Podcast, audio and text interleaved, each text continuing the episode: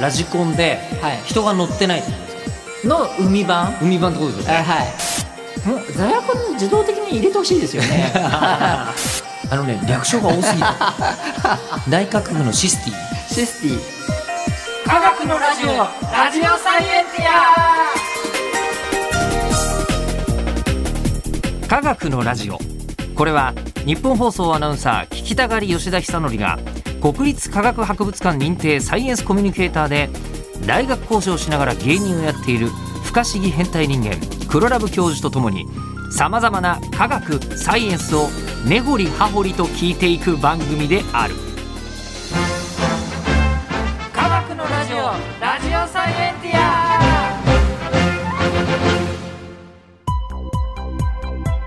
間違った話はしないけど正確さにこだわると逆に分かんなくなるので興味を持ってもらえたらこの世界はめっちゃ細かく説明してくれる人がいるのでそちらを参考にしてください、で今月はジャムステックジャムステック正式名称国立研究開発法人海洋研究開発機構についてお話を聞いておりますがはい今日のテーマは、これを聞くと日本の未来の海がわかるあのーなんかうん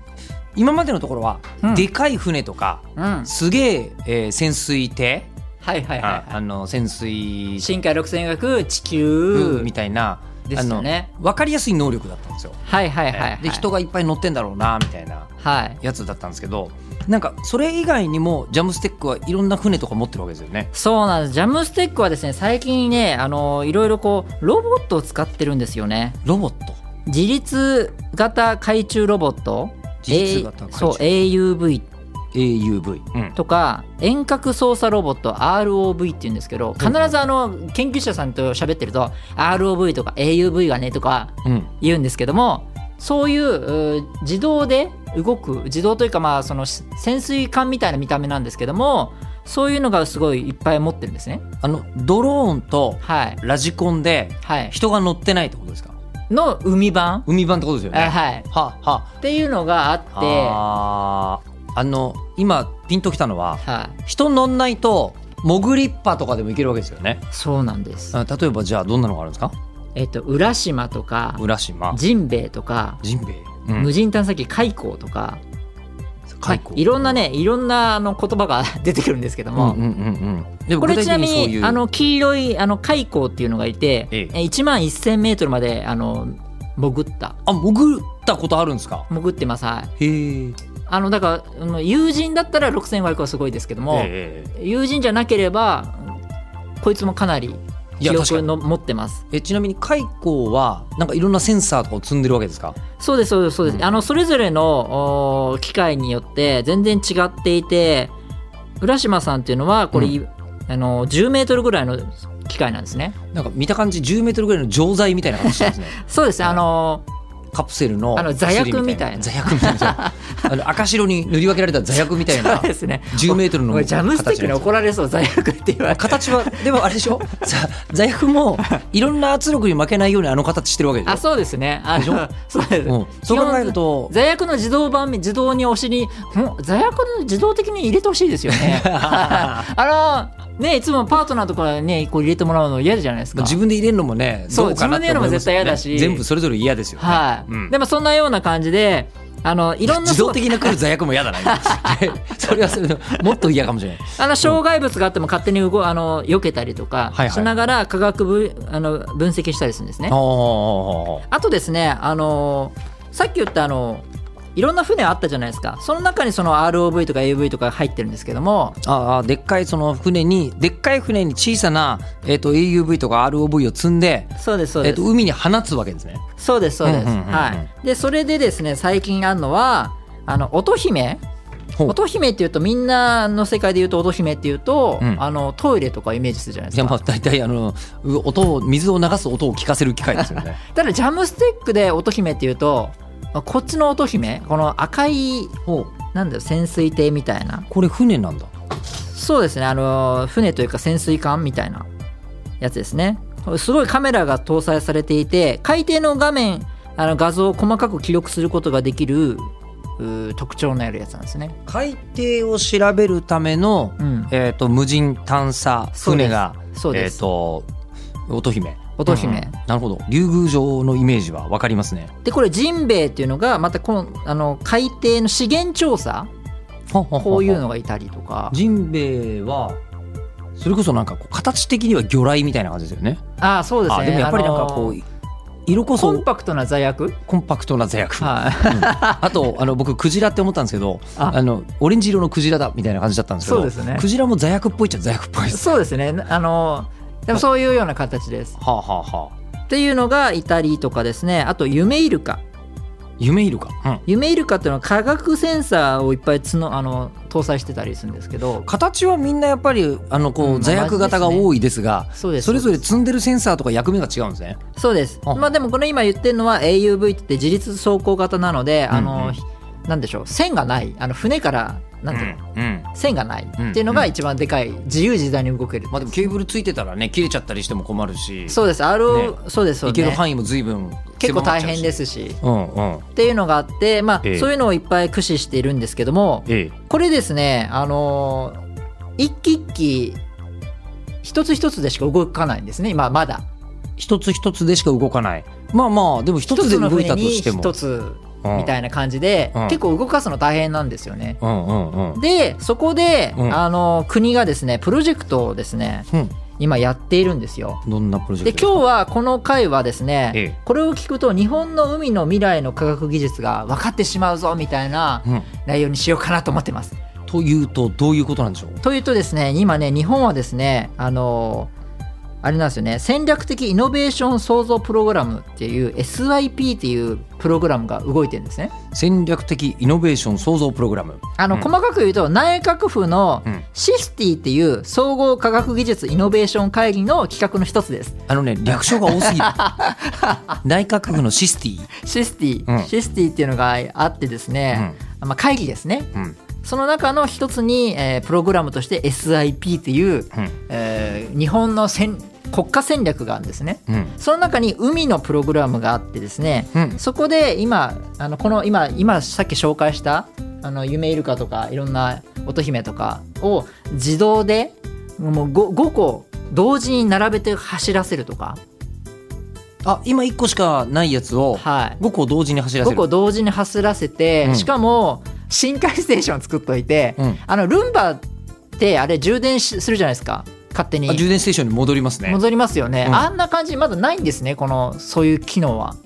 あ今は今はえっもと、うとりあえずじゃあバッテリーの続く限数り時間とかバーッとこうそうですそうです動いてでそうでバすッテリーでデータとか写真とか撮れたよって言ってでまた船に戻ってくるみたいなのが今の、えっと AUV とか ROV のそうですそうですやってるでわけね船を借り借りるというかのも動かすのもすごい時間かかるじゃないですか確かにでもすごい大変なんですよ実は、うんうんだけどあのルンバみたいに勝手にこう充電しに行ったら楽ですよねそりゃまあでそれをやろうとえそんなこと考えてんのそうです今勝手にでも充電もして、ええでデータもこうそ転こから送し吸い上げててでそこからあのあの通信って音で通信してるんですよ今電波がいかないから電波いかないからはあ音であの通信してだから音速度遅いんですけど、うんうんなんとか通信しようとしていうて、んそれの開発をしているんですね、まあ、ある程度もじ実現できてるんですけどそれを将来的には10個なんで すけど10個の10個でもう一気に充電もして、うんあの勝手に動いてで地あの地底の探査をするあ海底の地図作っちゃおうみたいそうな海底の地図を作ってなでるほどなるほどでしかもあの資源資源があるって言ってたじゃないですか一番最初の方に日本の地図あ日本の地図し資源あの日本って、うんえっとまあ国土は少ないけどそう海底はいっぱいあるわけだからいっぱいあるからはい その海底にうん埋まってるものを掘り出すことがもしできれば、そうですそうであすのそれは日本はいきなり資源国家にもなれるとなっちゃうんですよね。うんうんうんうんでそれをやるには、うんあのレアアースが結構埋まってることがあの今回の調査で分かったんですね。今回っていうのはその何でしたっけシスティの前のあ SIP がずっとやられてるんですけどこれ SIP がそういうことやずっとやってるはいね、何何期か何期かに分かれてるんですけどその最初の1期でうん、もうかなりレアアースがえーレアアースがあるぞと、どの程度あるかとか、うんどこに何がどうあるのかっていうのはすごい詳しく調べられてうんうん、でその中のいえー一つでこう自動的にこういっぱいもっと調査して、うんさらに分かるようにっていうのはやってるんですけども、うんうんうんそのレアアースを探すっていうプロジェクトなんですねこれをうんうん大きく分けて。うんうんでこの今レイアースがだいぶうーようやくあることが分かってじゃあしかもだんだん試しに取ってみてうんでそこも今なんとか国家プロジェクトで動いてるっていうのが今の現状ですかね。つまりレアアースに限らずいろんなもの欲しいし、まあ、少なくともレアアースはあるし、うんでそれをなんとか掘り出してうん資源として使いたいけども、そうそれやんだったらまず地図作んなきゃダメじゃんってそういうことで海底に地図を作るうでん海底に地図を作るとしたら、うんえっと今1個でたまそう大に変だしルンバをてなんか船でわざわざ置きに行っていたやつを そうもう放置しといて放置で放置でルンバがずっと毎日動いていればそうあの一気に自動的にやってくれるじゃないですそか。こら中の地図ができるぜっていうことになって。そうで大量大のき地い図ですよね作大っちきゃうなブレイクスルーですよね。うんあ海の Google マップそうですあね。そっか Google 確かにマップも自動自動運転じゃないのかなのあれは違いますね360度の撮影でうんしてますけど、でも本当に未開の地なので深海というのは、うんでもその技術ができると大きく変わってう、ん、でレアアースでその地球を使って実はあのレアアースの泥レアアースデイって言うんですけど、泥をこうどうやって吸い上げるかとか、うんそういうのもまあ研究されていたり、でそしたらここにあるってはっきり分かったら、もうじゃあそこにエレベーター作っちゃうかとかすればいいってことですよね。そうですそうですそうですそうです。うんうんうんうんあちなみにレアアースデイっていうのはレアメタルの一種で、うんスカンジウムリットリウムとかなんか17個の元素があるんですね。うんうんうんであのーまあなんかふりかけみたいな要素でふりかけるとすごい強くなったり効果が持続したりとかそういう機能があるんですねレアアースって、うんうんうんだからすごく今の機械には欠かせないんですよねセリウムだと液晶テレビの研磨剤とかネオジム磁石って強力な磁石もやっぱ使いますしそれって全部中国が持ってるんですよね今だとレアアースに関しては、うん、でそれを避けれないあの、うん使わないといけないのでいかにやっぱこれを取れるかっていうのがポイントとなるので今ものすごく日本が全勢力を上げているのがこのレアアース SIP、えーでレアアースを取るためにはまずは SIP でしかも SIP のそのレアアース以外にもいろいろ役に立ちそうですよね。そうなんですれやよ、ったらね。で、うんその中にもう一個あって大きく動いてるなって僕が感じてるのが、江戸っ子1号っていう えっ、とねちょちょちょちょちょっと待ってちょっと待ってちょっと 待って、えー今までのは、はいあのーまあまあ浦島とか、はいねあの乙姫とかははい海感ありますけど、うんえ間違ってない江戸っ子一号これ江戸っ子1号っていうのは、はいあの東京の下町東京都とか千葉県の中小企業とかが作ったあのなんか新無人深海探査機なんですけどあの深海探査機に江戸っ子一号って名前つけちゃったんですかそうなんですよ、うんうちも作ろうっていうことでうちも作ろうあこれこれねあれなんですよ大阪で中小企業が人工衛星毎度1号というのを作ったんですよあ聞いたことあるそれは聞いたことあり ます、ええそれにジェラシーを感じたらしいですお前が毎 度毎度一号なら、えー宇宙宇宙は宇宙ですげえよと、はいただ宇宙より今すげえというか、うん分かってないことがあるぞと言われてるのは深海だよと深海だぞ深海だぞ、はいで、えーじゃあおい名前だよどうするよと、そう、ええおい江戸っ子でいいと江戸っ子1号いやちょっと待 てよはこれあのちょ検索していただくと分かるんですけど、いはいはいガラスの球を3つなんか作って、ええなんかヘルメットが3つ並んでるかのような装置なんですよ。うんうんであんまあのーなんだろうもうただ沈めるだけですこのその機械は。うんでもおそれが結構役立つんですよ。探査船みたいに自由に動き回ったりはしないけれども動けないけども沈めとくことによってで常にあのーモニタリングし続けるんだモニタリングできるんですね。うんうんで実は考えてみるとこれ今までできなかったんですよね。えなんで新海6500って、えー今から行きますとかなんかいろいろ申請があって、うんものすごい船のお金もかかって、うんでそこから沈んでで8時間行ったらまた戻ってきてっていう、うんこの繰り返しですようんうね、んでまだ無人もまだ全然しっかりできてないですしでもこの、あのーやつは気軽にこう置けるんですよね防犯カメラみたいな感じあもうなんかそんなレベルにしたのがあこの江戸っ子1号ででもそう名前なんだよ なあでもこなれるほど大丈夫ですあのネーミング変わりましたこの SIP であそうなんですか江戸っ子1号365型にじなゃあちょりましったと待って名前変わりましたね365っていやより防犯カメラ感増しちゃった よあーあのえ江戸っ子一号365をはいみんな今作ったしこれから沈めようとしてるわあけでもうす沈んで1もう沈んでん年の間観測したんですよ、江戸っ子が1年間海に沈んでいたんですか沈んで観測し続けて、ええあの初めていろんなその1年間そのリアルタイムにその観測したっていうのが記録に残ってるんですよね、えそうするとやっぱ情報いろいろ分かったりするんでやっすかぱりそのあの、えー、とプラスチックがどうやって劣化するかとかもあー調べてたのもあったりし、ええええいろいろやっぱいやこんなやつが食べるんだとか生物が食べるんだとかそっかカメラで、はいえっとなんだろう偶然ではなくずーっとデータそうです取ってるからずーっといるからはいそのデータでおあなんか見たことない生き物がそうですそうカですメラをよぎったぞとかでその端っこでなんかそいつはなんか捕まえて食ってるぞみたいなとかそうあの出くわす率が高くなったんですよね明らかにあまあそりゃそうだよねだって8時間しか潜ってられないそうそうそうそう深そう海とずーっとほ防犯カメラ置きっぱなしなわけですもんねそうですああーのジャムステックとかが中心となってやっちゃうと運用で数千万円かかっちゃうんですってねそれがあので探査機の開発も100億円以上かかるのに、うん江戸っ子1号は開発総額2000万円で低コストなんですねこれ、うんうんうんで1回のあの実験に必要なのが数万か数十万でできるので全然違うじゃないですか全然違うんですよ運命の差になってるんですよね、えってことはでも江戸っ子1号をうん結構等間隔にああのもう配置したりしちゃえばいいじゃないですか。あのその気になればそれできますよね、うん、だったりあのまだ今核あの実験段階もありますし今販売もし始めてるんですけ売どってるんだ。うはい、売り始めましたついにへえ。であの江戸っ子1号小江戸小江戸っていうのもできました小江戸。あのもう船でちっちゃな小舟であのちょっと小さいんですけど、ええ沈められるっていうもう気軽なあのもっと気軽なやつあのもうなんだろうあのこ うゴキブリの駆除剤みたいな扱いになってきましたよもう。ああでもそもうそのぐらいあの